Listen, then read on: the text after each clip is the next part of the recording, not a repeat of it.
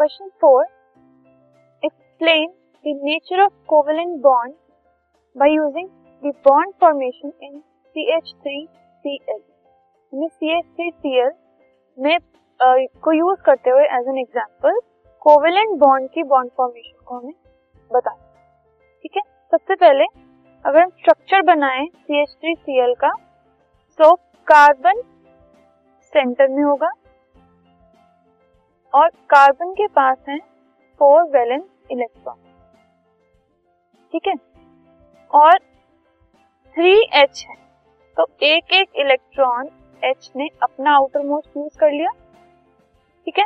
And about CL CL के पास होते हैं total seven outer most electron तो उसने अपना एक इलेक्ट्रॉन सिक्स तो है और एक इलेक्ट्रॉन इस तरीके से शेयर कर सो so, ऐसे बनता है CH3Cl का कोवेलेंट बॉन्ड ठीक है?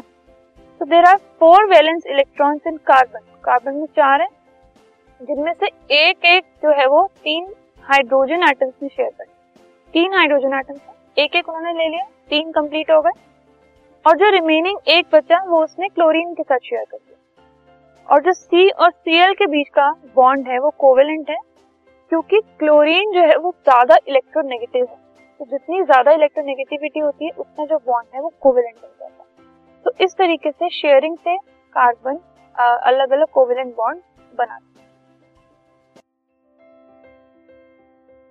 this podcast is brought you by Hub Hopper Shiksha Abhiyan अगर आपको ये पॉडकास्ट पसंद आया तो प्लीज़ लाइक शेयर और सब्सक्राइब करें। और वीडियो क्लासेस के लिए शिक्षा अभियान के यूट्यूब चैनल पर जाएँ।